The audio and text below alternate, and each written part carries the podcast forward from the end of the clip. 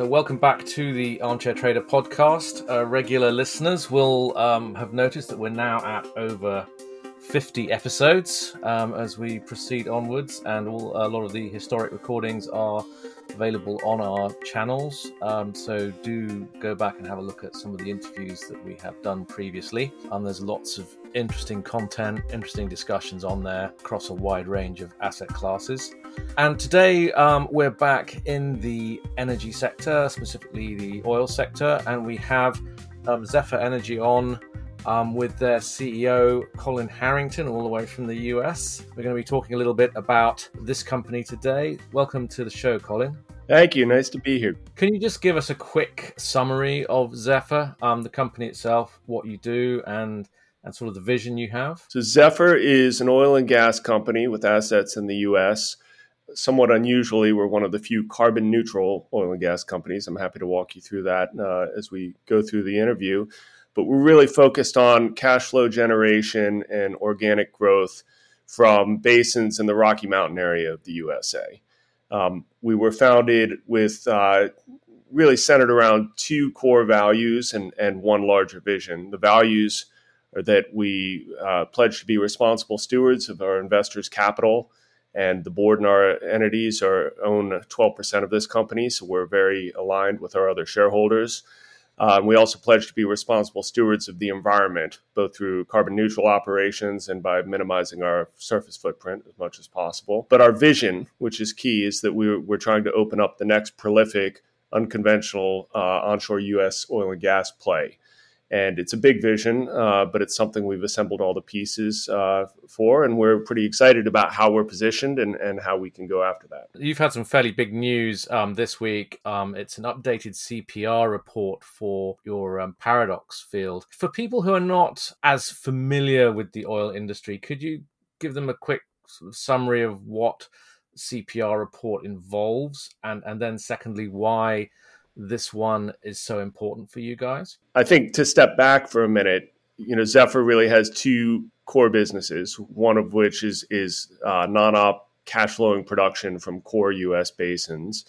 Uh, but secondly, and what you referenced here, our Paradox project, which is in Utah, is about 37,000 acres of federal and state land uh, that we are hoping to open up and develop uh, as a horizontal hydraulically stimulated play.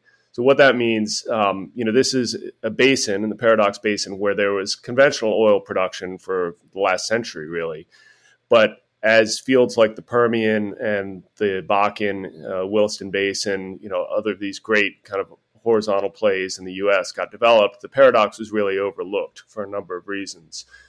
We've gone in and with a lot of help from uh, our partners in the the Department of Energy and the U.S. government and University of Utah Energy and Geosciences Institute, we've we've uh, spent years kind of systematically approaching this field with new seismic, with uh, you know new drilling techniques, uh, and and really spent a lot of time gathering data in order to assess whether we could develop this field economically. And uh, the CPR that we've just released kind of outlines the scale of what we have. We've had real success so far in our first well there, but we're looking to um, to obviously accelerate that and use our cash flow to to uh, stimulate this organic growth. So the CPR is an independent report. Uh, it's done by a firm called Sproule, which is in Denver, and they kind of outline uh, the resources that we have here. So you know the the first things that the, this new report did, we had one from 2018, but the new report that has come in has given us booked reserves. Uh, so base case kind of 2P reserves, uh, which is kind of the, the, the foundation for uh, value here. Um, we've never had that. We've always traded around a 2C reserve report. And uh, so we're excited that we've now, based on our drilling success so far, been able to book proved reserves. Secondly, uh, the report doubled our 2C estimates. Um, we've gone from uh, about 12 million barrels of oil equivalent up to 28. And that, again, was based on all of the information that we've gathered from our cores and our logs in the field, as well as the recent drilling success. So when you add these kind of base case 2P and 2C net present values together, that's more than twice our current market cap. And, and that is pretty exciting. That's kind of the, the base foundation of of, uh, of value here. But on top of that, we've been given credit for prospective resources. Uh, and again, in the in the base case that Sproule put together, uh, they've estimated over 200 million barrels of oil equivalent on top of the 2P and 2C reserves. Which, if we can uh, efficiently and effectively go after those reserves, uh, would mean many, many multiples of value above what is currently uh, in the company, as evidenced by our trading price. So we are on a good path to becoming a producer of scale here. We are fully funded to go forward. Uh, we have great cash flows coming from our non-operated business, and you know the way to realize this value is to continue drilling at the field. And we have a three-well program that's going to kick off in the second half of the year. Uh, our first well that we drilled in December will also be coming online, and uh, we're looking forward to really kind of turbocharging this development. And again, all through uh, all through our own cash flow resources. We're not dependent on a, a farming partner or any other investment. We have the team and the time and the funding to go and uh, and uh, drill this up. So we're looking forward to the next few months as that gets launched. Just to to confirm, you you feel that you're the sort of ongoing development of the your portfolio of assets at the moment is, is entirely funded. You don't you don't think you'll need to go back to the market. Correct. Over the last year, we've built uh, through acquisitions a highly economic uh, portfolio in the Williston Basin of non-operated interests, and those throw off enough cash flow uh, to enable us to to do our own, you know, to fund our own drilling, and that's by design. That's why we've done this. We we we got. Uh, lucky in the sense of the overall environment. We were able to acquire a fair amount of production when the oil price was at 45 and $50 a barrel. And now that uh, we're at 100 uh, and we've hedged half of that production for the next two years, we have a great cash flow stream, which then will get deployed into the organic growth at the Paradox Basin. Uh, you mentioned just then um, your your Williston development as well. Um, can you tell us a bit more about that? Um, you know, how much that produces and what sort of production targets you're looking at? Uh, in the Williston right now, uh, in the first quarter, we averaged just over 1,600 barrels a day of production. For February alone, it threw off about $6 million of revenue net to us. Um, it's highly economic, high margin oil production, and we are partnered there. Uh, I think we have 185 currently producing wells, uh, all operated by Whiting, uh, which is one of the largest operators in the basin and it's a really it's been an interesting strategy. Um, you know, we we saw that a lot of operators in these core basins uh, are really capital constrained at this point, even though prices are so strong. Investors have, have insisted upon discipline, which means that operators really commit their capex to uh, to their own operated budget, even though they're often pulled into non-operated wells uh, because of, of the complexity of land positions there. So we've been able to go in and, and for very little money up front, uh, buy up these non-operated interests that the operators won't fund, and uh, and be able to participate alongside other good operators in the basin. Um, it's been a, a, highly effective way to build up a position there. We've done uh, six acquisitions in the last 12 months uh, to get to this place, and we now have a a PDP portfolio uh, that's worth, and, and sorry, I should say it's a full 1P and 2P portfolio that's worth over $100 million. Uh, so it's been great growth. Uh, it's obviously been been fantastic for our share price as well. We were uh, the top performing stock on AIM last year as we were putting this together, and I think it's a it's an excellent complement and an excellent way to fund our ambitions in the paradox. So uh, we're we're very excited about how it's pulled together, and we think you know, timing's been excellent for what we're doing. And you mentioned there the important. I mean, you, you're um, been building the business by acquiring new assets, and I'm presuming here that you'll you're continuing to be on the on the lookout for more in the future. What is it that you look for when when you're looking for a, a successful new oil or gas producing asset? Well, I, I, think I should say up front, we really are extraordinarily selective in how we grow through acquisitions um, as evidenced by what we've done so far. We have a great team on the ground, and, and we see a lot of opportunities.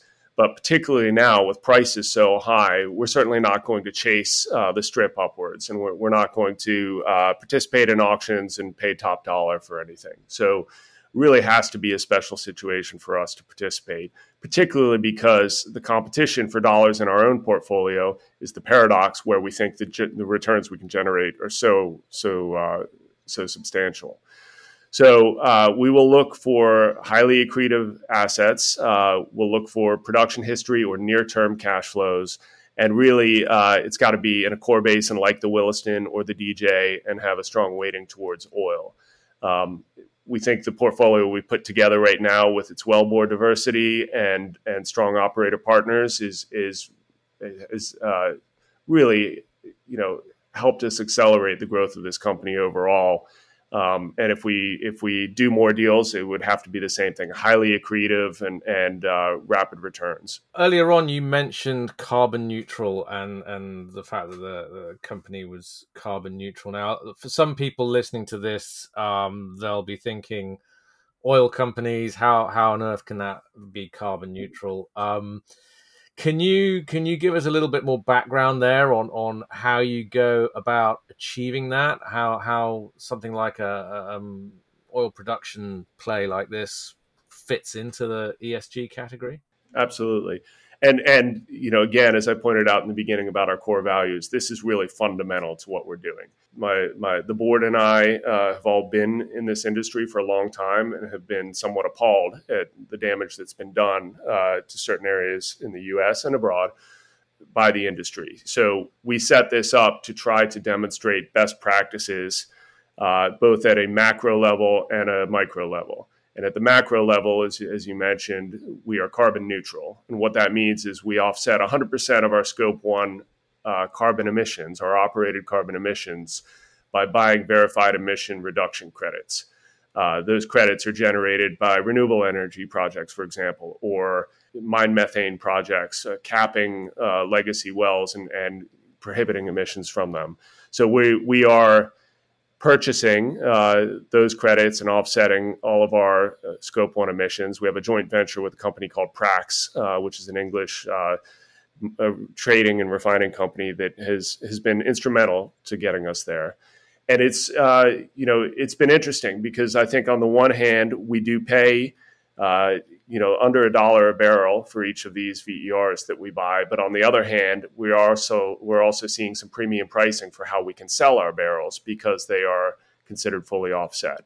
So that's that's the macro impact that we try to have on a micro level. So at, our our footprint, our operational footprint, um, we're also incredibly cognizant of our, our surface impact and our impact on communities. So we operate uh, on a former U.S. Uh, Air Force missile testing site. It's a brownfield site in the middle of the desert, uh, but in an area where there's really no community impact to what we're doing. Uh, from a travel or from a truck and noise perspective, it's a, a place where we can operate with a minimal impact to others.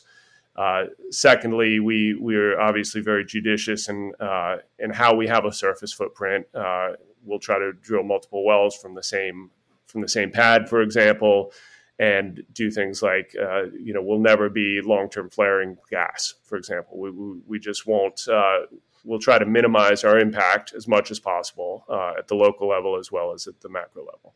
So, um, you know, it's fundamental to what we do. It's really important. And I think, uh, you know, it, it also is something that, uh, you know, has, has not just uh, proven to, to have environmental impact, but also uh, you know has helped us with with pricing and with our relationship with the federal and state government and and with even the refiners who are buying our oil. So we're we're pretty proud of how it's turned out so far. I mean, taking a step back, do you think I mean, we've seen some of the sort of bigger players in the uh, U.S. oil industry coming under a lot of pressure from shareholders to develop more of a strategy along these lines. Do you do you think that the sector overall is is is going to have to sort of adopt many of the practices that you have already been talking about here, and that that even and also not just the shareholders but the consumers of oil products will also be asking oil companies to bring in these kinds of strategies that you've just discussed.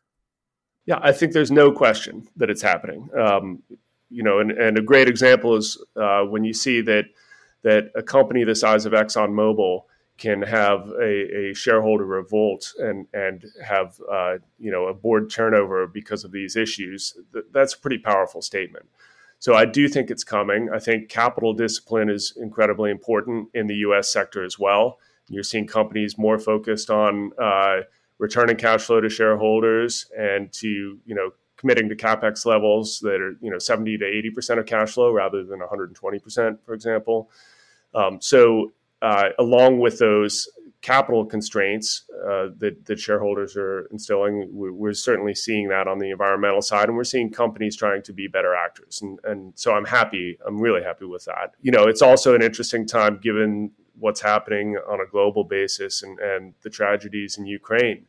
That's um, that's something where I think you know we're all waking up to the fact that ESG also involves energy security and how that impacts uh, other ESG constraints. It might be a difficult push and pull for a while, but I'm certainly, you know, from the standpoint of how we're positioned, I'm, I'm very comfortable with it right now and, and think there's an opportunity for us to continue doing more to try to be a best practice operator. I was talking uh, this morning to um, fund manager in Hong Kong, and there was a lot of discussion um, on that call about the US and its ability to um, address higher oil prices and that the US um, industry could actually expand quite rapidly to meet the demand of higher oil prices. How, what's your feeling about the overall health of the, the US um, sort of exploration and oil production sector at the moment? I, I see much greater limits on the U.S.'s ability to uh, to increase production you know it's a very uh, difficult time in terms of services and supplies that you need to uh, to continue to increase production. So you have not only logistical hurdles like getting steel for casing and getting crews and drivers. Uh, it's not so much rig availability, but but general labor labor constraints, which are a real issue right now. Even if those are resolved, and they will be, what I also see is just a, a, completely new investor attitude towards the sector. And I've talked about this a couple times today, but there are, there's a new view, a new paradigm around capital and and how these producers can spend money. Uh, we're, we're one of them, and it's much more disciplined than it has in the past. It has been. So there's a focus on dividends. There's a focus on uh, spending, you know, capex levels much less than your overall cash flow and as a result of that, we're not seeing a huge amount of capital flow back into the sector, and that that which is there is being spent more wisely. You know, there there was a focus in the past around uh, growth for growth's sake. You know, not not so much looking at cash flow, but looking at production levels. And a lot of companies over the last decade wound up uh, producing uh, oil and gas, which wasn't particularly economic. That seems to be different now. So I don't think there's an easy solution where the U.S. just turns on its taps and companies start drilling, uh, you know, with wild abandon. I really think uh, there there's both investor constraints and logistical constraints that will keep it from uh, being able to produce as much as people expect. And that, you know, is one of the reasons why I'm why I'm fairly bullish on the oil price here. Um, I think I think supply constraints globally are going to be difficult. And as a result, uh, you know, we're happy to have a fair amount of exposure to the upside of the oil price. Can you tell us a little bit about how, how you as a company respond to that? Um, you know, how you how you hedge your production and how, how you how you actually sell your end product and who it is who it goes to? Uh, it, our, our hedging program is relatively straightforward. We want to have a bulletproof balance sheet and we want to lock in uh, surety around the cash flows for our next 12 months capex. So, what that means in our particular case is that we've hedged out about half, a little less than half of our current production. Uh, we've just done it. We, we've hedged with BP as our counterparty, and we've locked in about $30 million of revenue over the next 24 months. So that gives us plenty of capital to execute the next three wells in the Paradox and to service our debt and, and pay it down quite considerably. Uh, we only have uh, $28 million of debt outstanding anyway. Um, so we, are we're, we're a very conservatively capitalized company, but uh, you know it's important for us to have have that bulletproof balance sheet, but at the same time uh, leave exposure to the upside of oil and gas prices. We have a fair amount of gas production as well. Uh, our gas production is not locked in today. It's it's uh, completely open to the upside, and we're seeing the benefits of that right now, given the strong gas pricing here in the U.S. So the gas you mentioned, that's basically almost like a, as a byproduct. You're really you're really producing exploring oil, but there's also gas there as well. So you separate that off and you sell that into the gas market as well. Correct. Uh, every well uh, that we participate in has both gas and oil. Uh, for the last decade or so, the oil price has really been the driver of economics, and, and gas was trading at times less than two dollars an MCF. Uh, now, with gas pricing, uh, you know, six, seven, eight dollars an MCF, depending on the day, we're we're actually starting to recognize pretty strong economics uh, rather than rather than just seeing it as a product that could be sold at more or less par. It's it's actually starting to provide some cash flows as well. So we're we're very bullish about both the gas and the oil price. As I talked about on the ESG side, we will never be a long term flarer of gas. I, I think that's incredibly wasteful, both from an environmental perspective but also an economic perspective. So everything that we're doing is is uh, participating in, in, wells or projects like our operator project, where we will tie the gas in and sell it, uh, and hopefully receive strong economics on that too. Yeah, many many years ago, I lived in the Middle East, and I can remember the, them flaring the gas off and thinking that does seem crazy to be wasting that stuff. What's interesting is, uh, you know, the, the, Permian and, and the Bakken, you could fly over it at night and it was like daylight. I mean, it's just extraordinary how much uh, gas was being flared. But that really is changing, and, and I'm glad to see that. And and just finally, before we finish, can can you? Um, I know there's there's a lot you probably can't talk about, but can you give us um, an idea what investors uh, can expect to see from Zephyr um, for the rest of this year? Yeah, absolutely. I, I think what what you'll see, you know, the highlight is that we will drill our next three wells uh, in the Paradox Basin, and those will both uh, help delineate the the prolific reservoir, the Cane Creek, uh, which is the the historically produced reservoir here but we're also going to test one of the upper overlying reservoirs. Uh, we have eight of them that are high graded. Uh, they're over 20, but we've high graded eight. Uh, we've we've already taken uh, sidewall samples from them, so we know there are movable hydrocarbons in there. And if we can uh, test one of these zones appropriately and have success, then that 200 million barrels of oil equivalent that I talked about at the beginning will no longer be just a prospective resource, but actually will be moving to 2C or, or even to proved resources. And that would be many multiples of value uh, to us uh, in, in, versus where we are today. So we're really excited about this program coming up. Uh, you know, we're continuing to to grow the production and the cash flow generation from our non-operated assets in the Williston Basin and we're also looking at uh, opportunities to to uh, co-locate uh, ventures against and next to our State 16-2 well, uh, which is the first well we drilled in the Paradox. It could involve uh, a crypto mining venture or another form of monetization, really an infrastructure project that would allow us to sell gas right on site and uh, and potentially receive higher revenues from it than we would if we're selling it simply into the pipeline. So we've got a fair amount that's coming up here in the very near term, and uh, we're feeling pretty bullish about how we're how we're positioned. So I'm, I'm very excited for the next few months. Oh, fantastic. Well, we'll be we'll be keeping a close eye on on developments from from you guys, uh, as you say, and um, uh, um, good luck with good luck with the rest of the year. And thanks very much indeed for coming on the podcast this afternoon. Thank you very much. I appreciate it, and uh, really enjoyed the chat. You've been listening to the Armchair Trader podcast. Make sure you visit our website, www.thearmchairtrader.com, for your daily dose of financial markets news and sign up to our free newsletter there.